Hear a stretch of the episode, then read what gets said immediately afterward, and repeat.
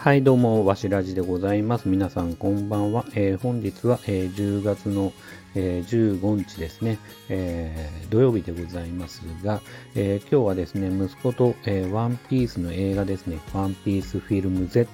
Z じゃねえ、レッドが、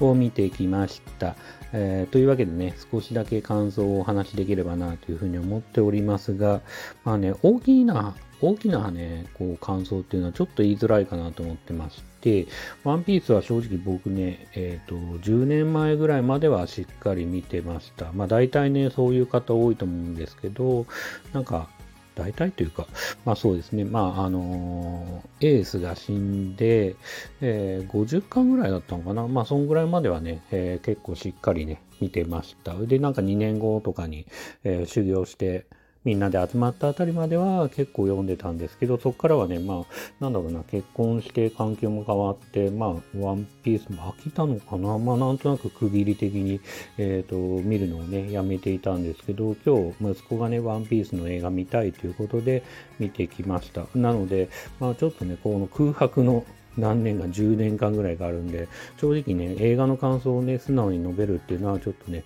あのファンの方々にね申し訳ないなというふうな気持ちもあるんでちょっとねどうしようかなと思うんですけど、えー映画としてはまあね皆さん CM 等々でご存知の通り、えー歌のね、えーこの歌うシーンが結構たくさんあったりとかして特にオープニングとかのねオープニングうんまあ、前半のね、えーその歌ってるシーンとかはすごくねやっぱり映画館で、えー見るとですね音響もね素晴らしいんですごくね迫力って言い方でいいのかな？音楽のねこのえっ、とよ良さというかっていうのがすごく伝わってきてすごく良かったと思います。あとは僕個人的に久しぶりにワンピース見て面白いなと思ったのがえっ、と海軍は海軍の正義があって、やっぱ海賊は海賊なりの、まあ、正義っていうか悪いね、海賊もたくさんいると思うんですけど、まあ、海賊なりの美学というか、みたいのもあって、そのなんかぶつかり合いみたいのは、なんかこうイデ、オロギー闘争みたいな感じで面白いかなっていうふうに思いました。まあ、海軍は海軍でね、やっぱ多少の犠牲を払ってでも、えー、と大きなね、事件とか、えっ、と、災害に、ね、ならないように、えー、と歌の件に関して、まあ、いろいろねこう止めようとするというところと、まあ、そういう意味だと民間人を殺してでもしょうがないぐらいのね気持ちがあったりするんだけど、まあ、海賊の方は歌をねこれ以上、えー傷つけないためにも民間人のね命はね、えー守って戦い抜くぞみたいなね、えーことがあったりとかしてまあそうですね。まあお互いにだから海軍は海軍の正義で海賊は海賊なりの美学というか、まあ、正義というかがあって、まあ、正義と正義のぶつかり合いと思うとまあそういうねえっ、と本当の悪役って誰だっけみたいな感じになるとまあそういうふうに思うと面白い構構図というかかなっていうふうにも思いました。うん、あとね今回まあこう見ててこう歌っていうキャラクターがやっぱりなんだろうな、こう、ワンピースの世界での SNS というか、えーみんなにね、いろんなところに発信して、まあ、本来だったら、あのー歌ともう一人ぐらいしか住んでないような、まあ、小さな島での、えー島に住んでいた、まあ、その歌が、まあ、その SNS 等々、なんだろう、あの、電電虫みたいなものを通して、あの、全世界にね、情報を発信して、歌姫になってくると。で、その歌姫に対しての、その、なんだろうな、神扱いされるというか、神扱いするというか、あの、それを聞いたね、曲を聴いた人たちが、うん、そういうとこ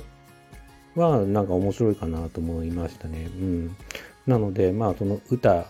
がちょっと暴走したとしても、そう歌を信じて、まあ、それを支持するよっていう人たちと、もう歌いい加減にやめた方がいいよっていう思う人たちと、その、あの、なんだろうな、ファン同士のぶつかりみたいのは、まあ、今ね、ツイッターとか、えー SNS 等々でね、こう、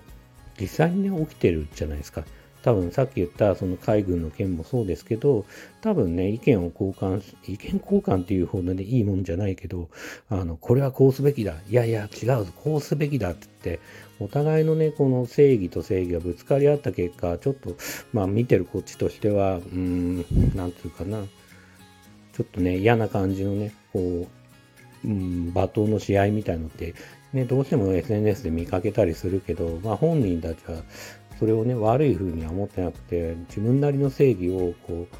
主張してるというか、まあそういうところっていうのはなんか今回のワンピースにね、すごく出たかなっていうふうに思いました。なんでまあそういう意味だと全体的にはね、もちろんね、まあ、あの、ワンピース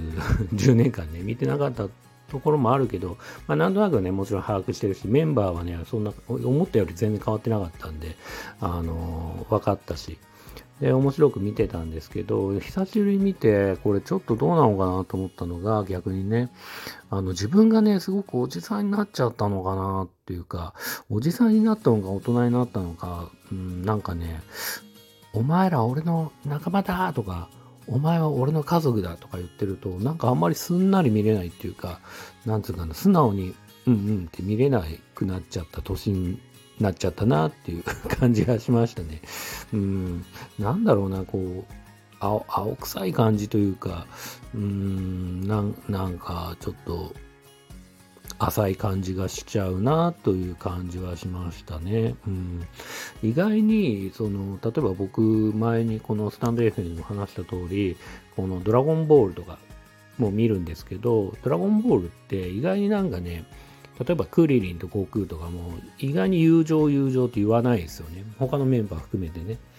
まあ、ベジータとピッコロ、えー、悟空も含めて、基本的にはお前ら仲間でどうのこうのっていう話はあんまりしなくて、唯一あるとしたら本当にクリリンがフリーザかなんかに殺されて、クリリンのことかっつって、唯一そこでこの、なんとかの、本当の友人を亡くした怒りで爆発したっていうのは、まあ、スーパーサイヤ人に初めて会った時かな。っていうのはありましたけど、あんまりなんか、なんつうかな、この読者というか、見る側に対して、こう、えー、強制的にというか、まあ、なんつうかな、押し付けがましく友情だっつって、この漫画友情努力勝利の漫画なんだよっていう感じはね、やっぱドラゴンボールとかはないかなと思ってて、それは同じく、まあもちろんね、その、うんと、ドラゴンボールの最新作、えー、スーパーヒーローでも、その、ご飯が、あの、パンかなんかさらわれて、まあ、娘をね、さらわれて、まあ、怒りを爆発するシーンはあるけど、まあ、実際に血がつながってるね、あの、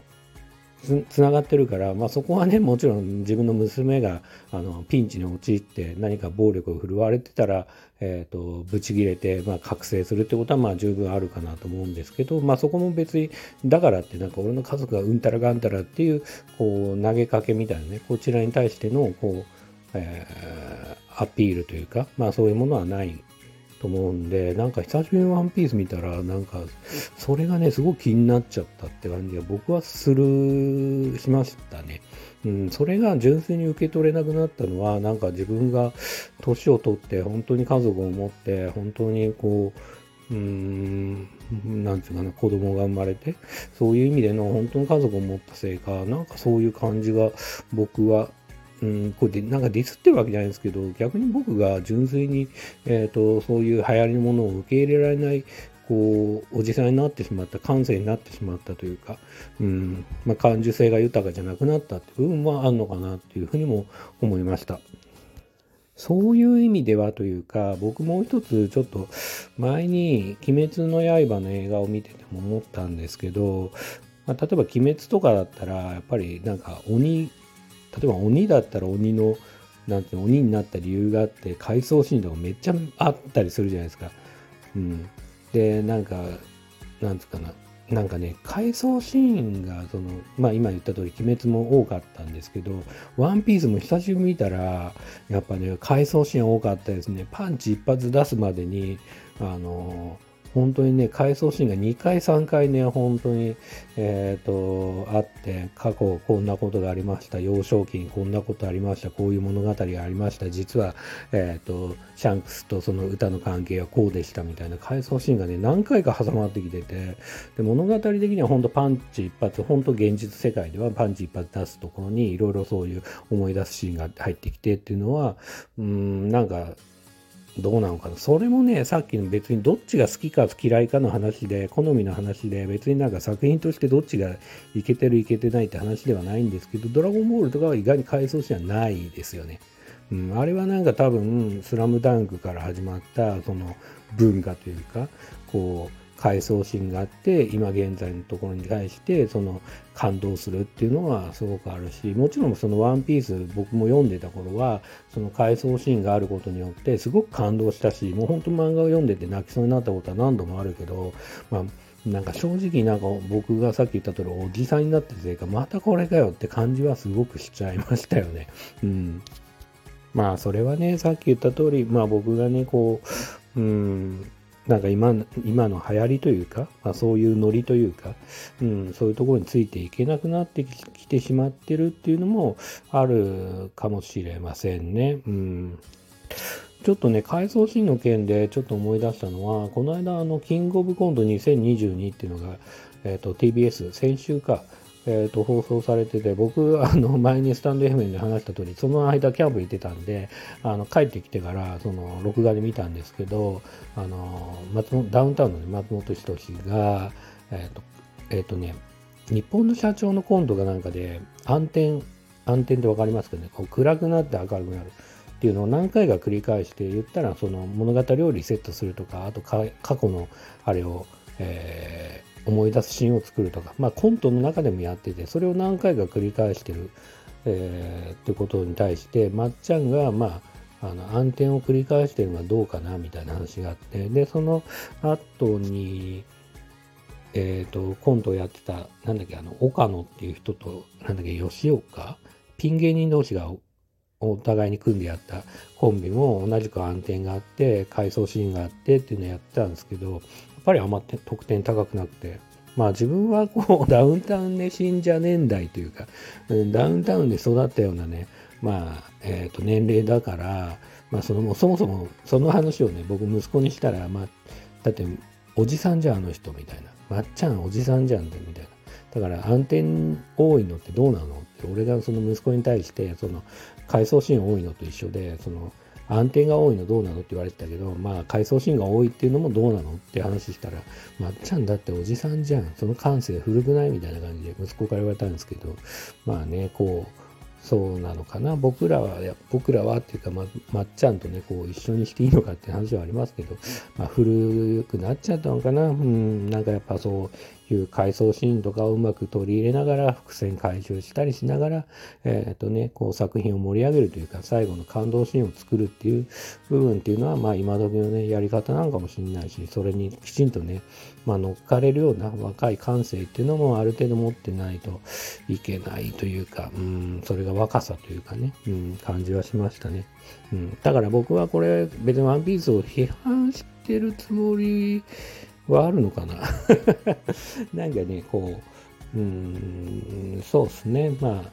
好みとか、まあ、年齢とか、いろんなもの含めて、まあちょっとワンピースに乗り切れなくなってきた自分がいるってことを今回ね、気づきました。ただ、あの、息子にはすごい感謝してて、やっぱ最近だとワンピースさっき10年見てないと言った通り見てないし、まあ、それに対してやっぱり今流行ってるものをこう見る機会っていうのを与えてくれた息子に対してはすごく感謝してるし、まあワンピースっていうそういう作品で今ね、ちゃんとこう劇場でも8月ぐらいから公開してて、今なおお客さんがちゃんと入ってるって映画をまあ見れたってことは、えー、いいことだと思ってるし、まあ、もっと欲を言っちゃえばちゃんとそういうものを受け入れられるだけの、まあ、若さというか、まあ、感性がも持てればもっといいのかなっていう気持ちも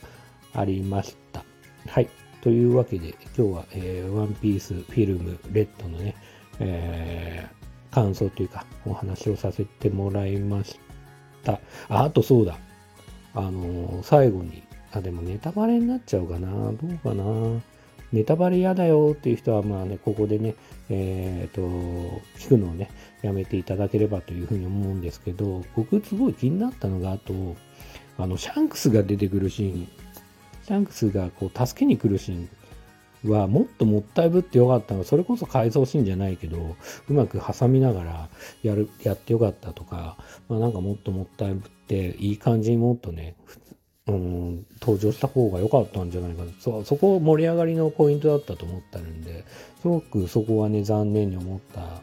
次第ですね。うん。あと、タイトルが出てくるタイミングが、なんでこれ最後、映画のタイトルが出てくるの最後なんだろうっていうふうに思いましたね。別に普通にオープニング始まってすぐ、ワンピースフィルム、レッドって出していいんじゃないかなと思いながら。で、最後に出てきて、ドヤ、ドヤ顔っていうか、まあ流行りというか、なんその感性がちょっと僕もどうなのかなと思ったのと、あと最近のアニメってすごくこうちょっと、これは本当にちょっとディスリになっちゃうんですけど、あのーアニメの質すごい高いじゃないですか、どのアニメも。で、特に映画はすごく素晴らしいし、どれ見てても素晴らしいなと思ってて、で、もちろんその定期的に、例えばドラえもんとかクレヨンしんちゃんとか、まあ、ワンピースもそうなのかもしれないけど、何年か、まあ1年に1回とか、まあ定期的にちゃんとくっ作品を作って提供しないといけなくて、で、かつもしかしたらアニメのね、あの、テレビのスタッフがどこまで関わってるかわかんないけど、まあそういうスタッフもね、並行しながら作ってるとか、いろんな事情があるのかわからないけど、僕はなんか正直、えあの、絵の質というか構図とか、まあ、っていうのはなんかちょっと魅力を感じれなかったっていうのはありますね。で、やっぱ、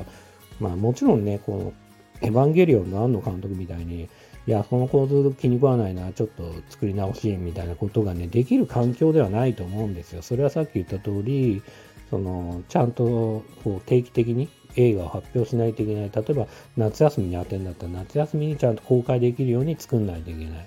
それは何、1年後ですよ、2年後ですよっていう形でね、作ってると思うんで、まあそういうことはできないっていうか予算って言い方でいいのか、時間って言い方がいいのかわかんないけど、まあ、何かしらの制約があるから、やっぱり難しいのかもしれないけど、やっぱりなんか構図とかでちょっと、うん、あんまりかっこよくないなと思うシーンは多々あったかなと思ってますね。だからその辺がもっとね、あの、もちろん映画が悪いっていうよりは、まあその作る環境というか日本のアニメーションを作る環境が悪い